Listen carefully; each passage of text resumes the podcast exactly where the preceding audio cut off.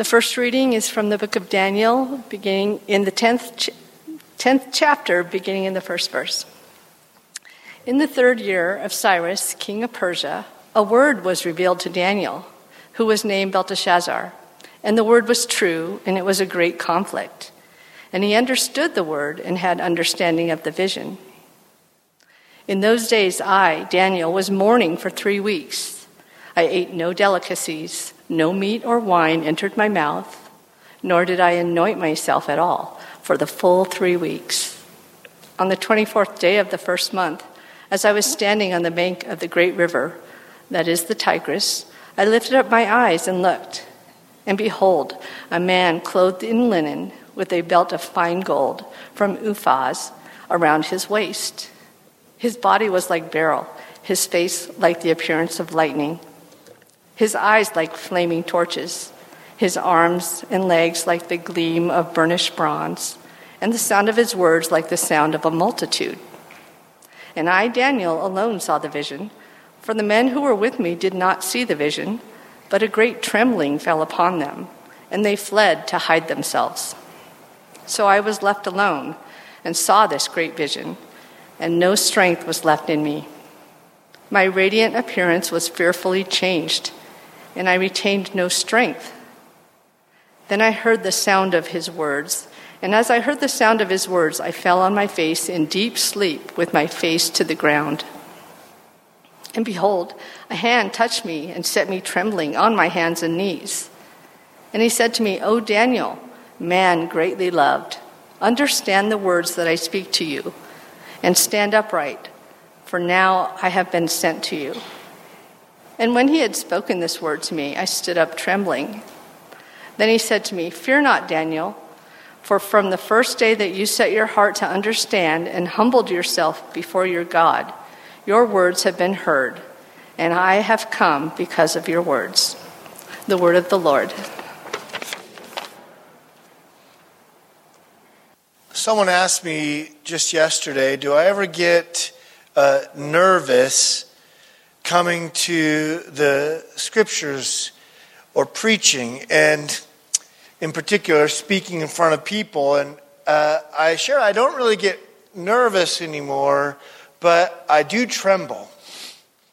And I tremble because, as Daniel did in verse 10, when you come before the Lord, you come before His Word, you want to get it right.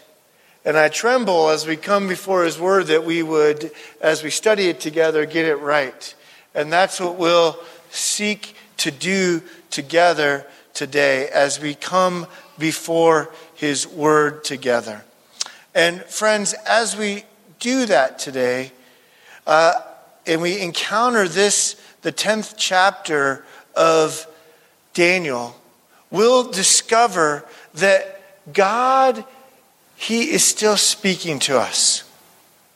Well, as we dig in, let me start with these couple of questions. Have you ever made plans and had them interrupted, right? Uh, and then later, be truly humbled because you acknowledge later on you are grateful for the change, right? Maybe you missed a flight. Maybe you were sick. Maybe you didn't get the job. Maybe a relationship that you'd hoped for uh, didn't work out. Or maybe uh, something else. Maybe it was even something harder. Maybe more than just an interruption, it was a heartache something that broke your heart, maybe it still breaks your heart. Maybe you're still waiting to feel good about that interruption in your life because it's been so hard. Or maybe it's the converse. Maybe it's you, you got what you wanted, you met your goal, and it didn't do what you thought it would do. It didn't produce what you thought it would produce in your life. Well, as we encounter Daniel in prayer, he's in prayer, he's in fasting in chapter 10, and he's in mourning. He is actually, in some ways, a little bit of both. He recognizes that God's interruption in his life uh, is better than he could have imagined. God is doing something greater than he even asked for or even knew he wanted. And he's also not exactly happy about the prayer that's just been answered because it's being answered in a way that he didn't expect.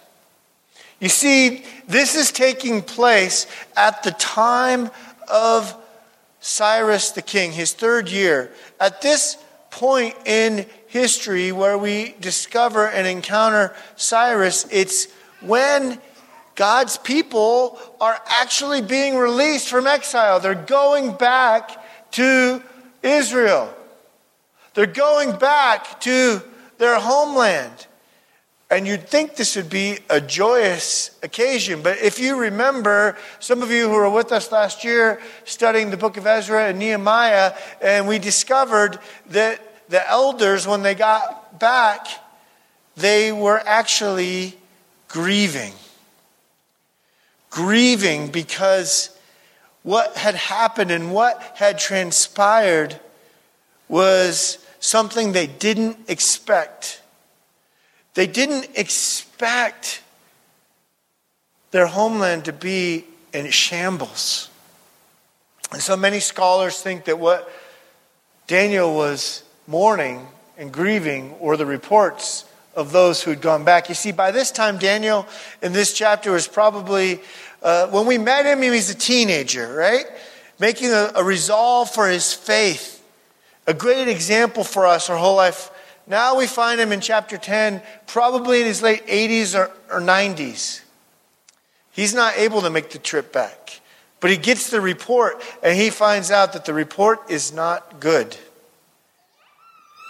In fact, the glory of days of old, uh, there's no glory at all. It's just destruction. And so he's mourning and he's praying and he's fasting.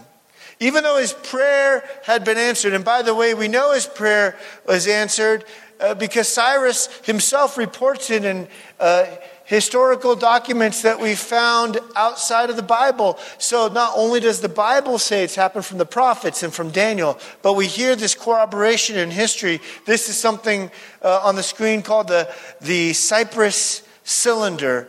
This cylinder is a recording of history where Cyrus himself says, I return the images of the gods to the sacred centers on the other side of the Tigris, whose sanctuaries had been abandoned for a long time, and let them dwell in eternal abodes. I gathered all the inhabitants and returned them to their dwellings. He's returning the Israelites to their home. And he is celebrating himself in the midst of it. And in that celebration, it corroborates God's holy word. Not that the word wouldn't be true without the corroboration, but it isn't it gracious that God shows us the truth of his word through all of these different places in history? This book of Daniel was not written first to us, but nonetheless, it bears a message for us, as one scholar, Brian Irwin, and, and another Tim Perry write namely that God's people ought to navigate a world that is foreign and not naturally inclined toward the will of God. And how do we do that? Well, that's what we've been asking these 10 weeks. How do we live out our faith in this secular world? And we live it out first and foremost by trusting His Word. Even when prayers are answered in ways we don't expect, you see, Daniel was hoping that God would answer his prayer like he thought he would.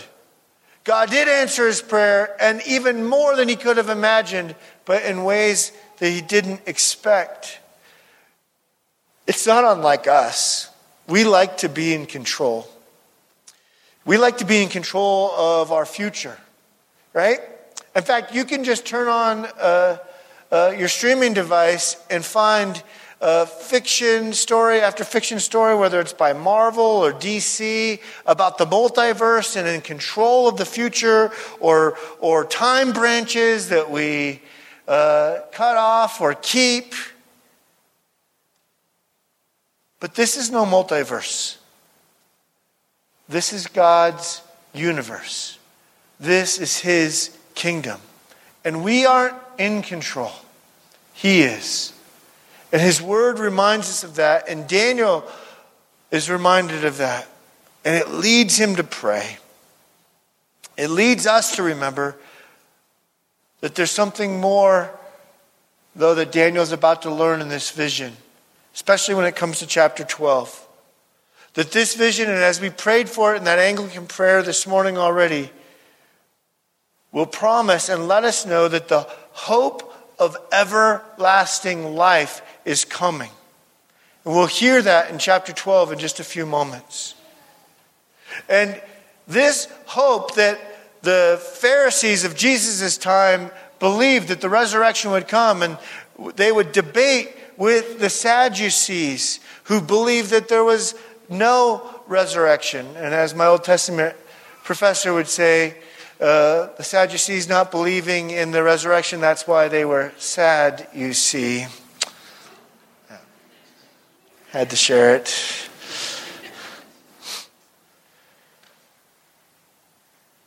This truth has been proclaimed not just in the New Testament, but in the Old.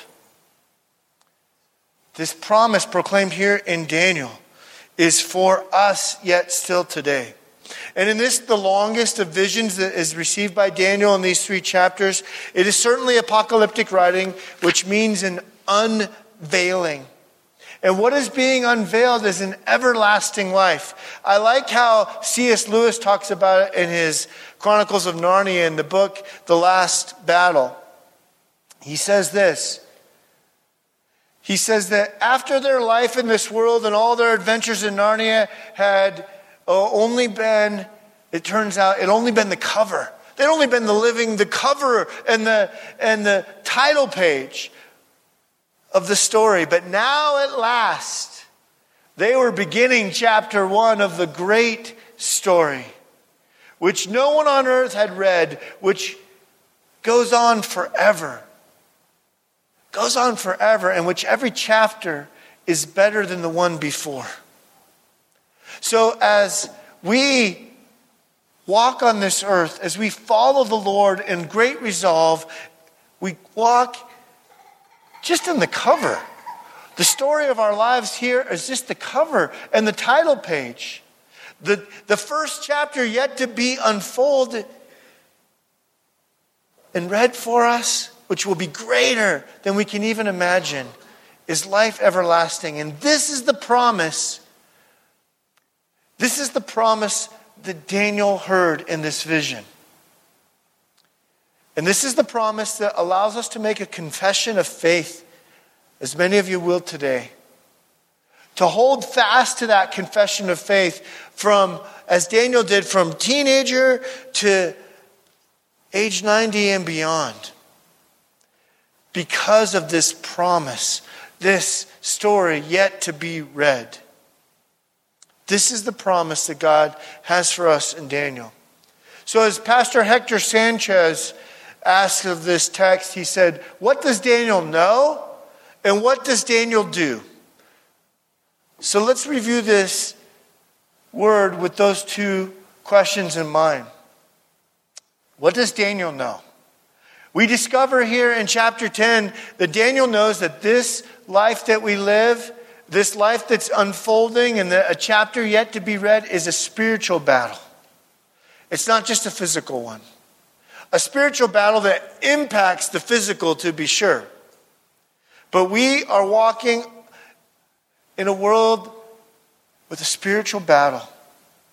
And we're introduced to spiritual beings in this text in chapter 10 angels, cosmic powers, God Himself in what's called, as theologians call it, a theophany, where Jesus shows up in the Old Testament, the pre incarnate Christ, the divine one, the man in linen we heard about. A man in linen, comparable to what we hear in Ezekiel chapter 1, the God of, and his cherubim, and Revelation chapter 1, as we read several weeks ago, the, the, glory, the glorified Jesus, the Christ. This divine one, this God shows up. He shows up and he's present there with Daniel, even in the midst of trials. And there will be, this is the next thing he knows, there will be difficult days. When we take a stand for our faith, there will be difficult days. But those difficult days won't thwart God's plans. Because it's not a time branch, not a multiverse, but God's universe. And His kingdom, He is in control. And we might ask when things are hard, as Daniel sometimes did in this text God, do you even love me? Why are you letting this happen to me? This is harder than I thought it would be, more difficult than uh, even I imagined life would be. Do you, are you there? Are you with me? Do you love me? And what we see in Daniel and what we see in Jesus as he comes to walk among us, he, he shows up. In fact, he says it here in Daniel Daniel, you are loved. And he says it to you, you are greatly loved. And how do we know that? Because he shows up. It doesn't mean you aren't loved when bad things happen. In fact, we remember when we look to the cross that Jesus is with us. Let me pause for a moment and make note of something Daniel doesn't know. And sometimes faithful Christians who come to Daniel chapter 10 uh, and have a high view of the scripture and want to follow it faithfully, they look at it and uh, we're tempted to see it as not only a revelation of what God will do, but as a calendar.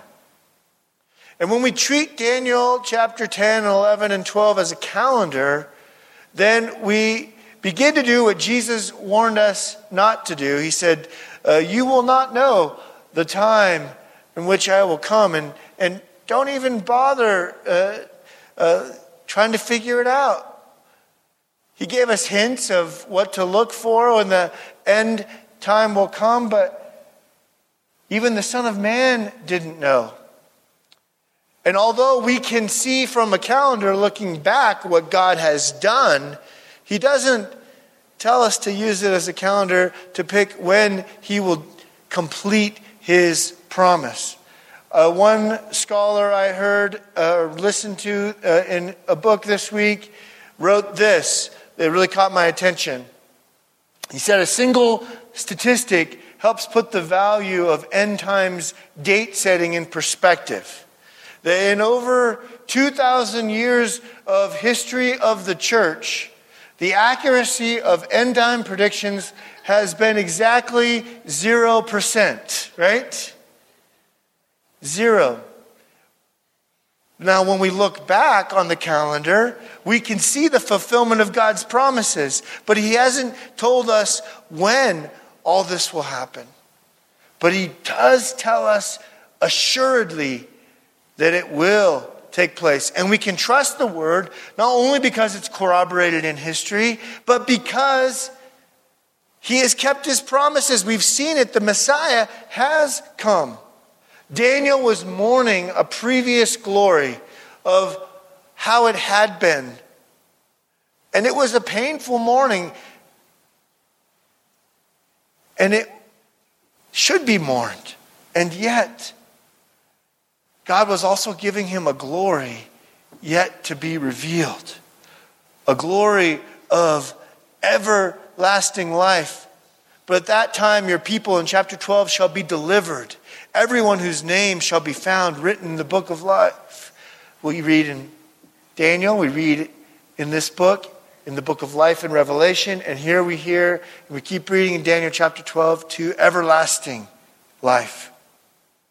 And by the way, right there in those verses, if we keep reading in chapter 12, it's good for us to know, especially in these days when we turn on the news and see evil before us and wonder will, will God ever bring justice and truth and protect the innocent?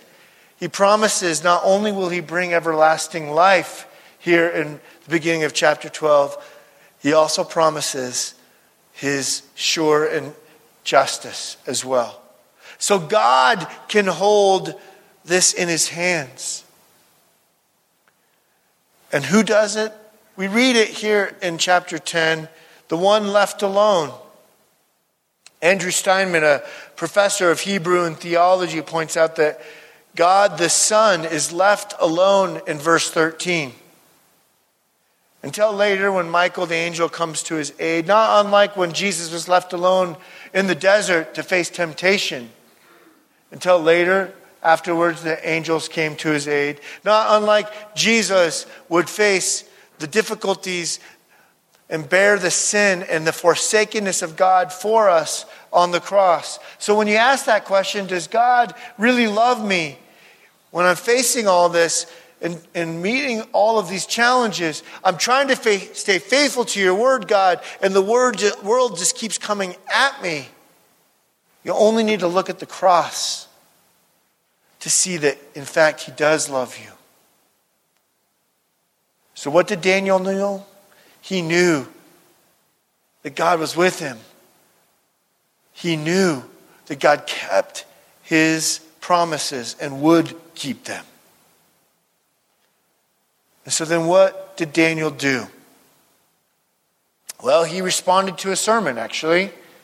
Jeremiah preached a sermon to the exiles. He preached a sermon to the exiles in Jeremiah chapter 29. And we've heard this text throughout this series before. When Jeremiah said this, But seek the welfare of the city where I have sent you into exile, and pray to the Lord on its behalf, for in its welfare you will find your welfare. And so, what did Daniel do? He prayed for the city that he was in. What should we do? We should pray for the city that we're in and pray for Albuquerque and pray for its welfare and for its good.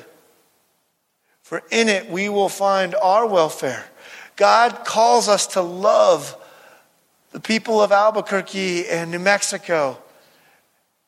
He calls us to love our neighbors to the end of the world. He calls us to pray. Let's pray. And you know what happens when we pray? Not only does God answer those prayers, but we can come to those prayers because we know God keeps his promises. Professor Jay Harvey, a Reformed theologian in New York City, said this because you know God is powerful and keeps his promises, you can invest yourself in prayer. And when we do, God will keep his promises. But it'll also change your heart and mind. When we pray, for the city that we're in. It will change our heart for this city and lead us to long to share the good news of the gospel with the people around us in our schools, in our homes, in our neighborhoods, all around us. So, Daniel, what did he do? He prayed. And then he remembered he remained resolved throughout his life to not defile the name of the Lord, to live by the word of God. And he did so because he remembered the hope of eternal life that we hear in this vision. And he trusted God's mercy and he trusted that God's justice would come. And he, like Martin Luther, who would come many, many years later, stood on God's word in a like manner with his resolve as Luther did when he said, Here I stand, I can do no other. In a few minutes, you'll be making a resolve, confirmands, to take a stand, to live a life like Daniel did from teen to, to your 90s and beyond, to take a stand and resolve to stay true to God's word. And we can do that because of what Jesus has done. And yes, those Days that are hard will come, and sometimes they'll be frequent. But He will be with us. Chad Bird uh, talked about this in a post earlier this week. He said, When cataclysm comes, people have no idea that it's coming. But we can remember this as he quotes Henry Francis Lyte's hymn, Abide with Me. And Bird understands trouble. He last summer lost his son a tragic accident. And so he says this with the depth of someone who's experienced loss when he says, and quotes this hymn, O thou who changest not, abide with me. O thou who changest not. The world may change and decay, but O thou who changest not, abide with me. Jesus does no matter what. We can remember this everlasting promise as we walk faithfully day by day. As we hear in the book of Daniel, our names shall be found written in the book. As we call it in Revelation, the book of life. And so, leading us to everlasting life. Friends, this life that we walk is an important one, but it's just the cover and the title page. There is a first chapter about to be read whose chapter one after the next will be greater than the next because of what God has done. This is the promise. This is how we live out our faith in a secular world. Because we are greatly loved and God is with us. And so we can do what Daniel did and pray and remember and be resolved to stand here on God's word. Amen.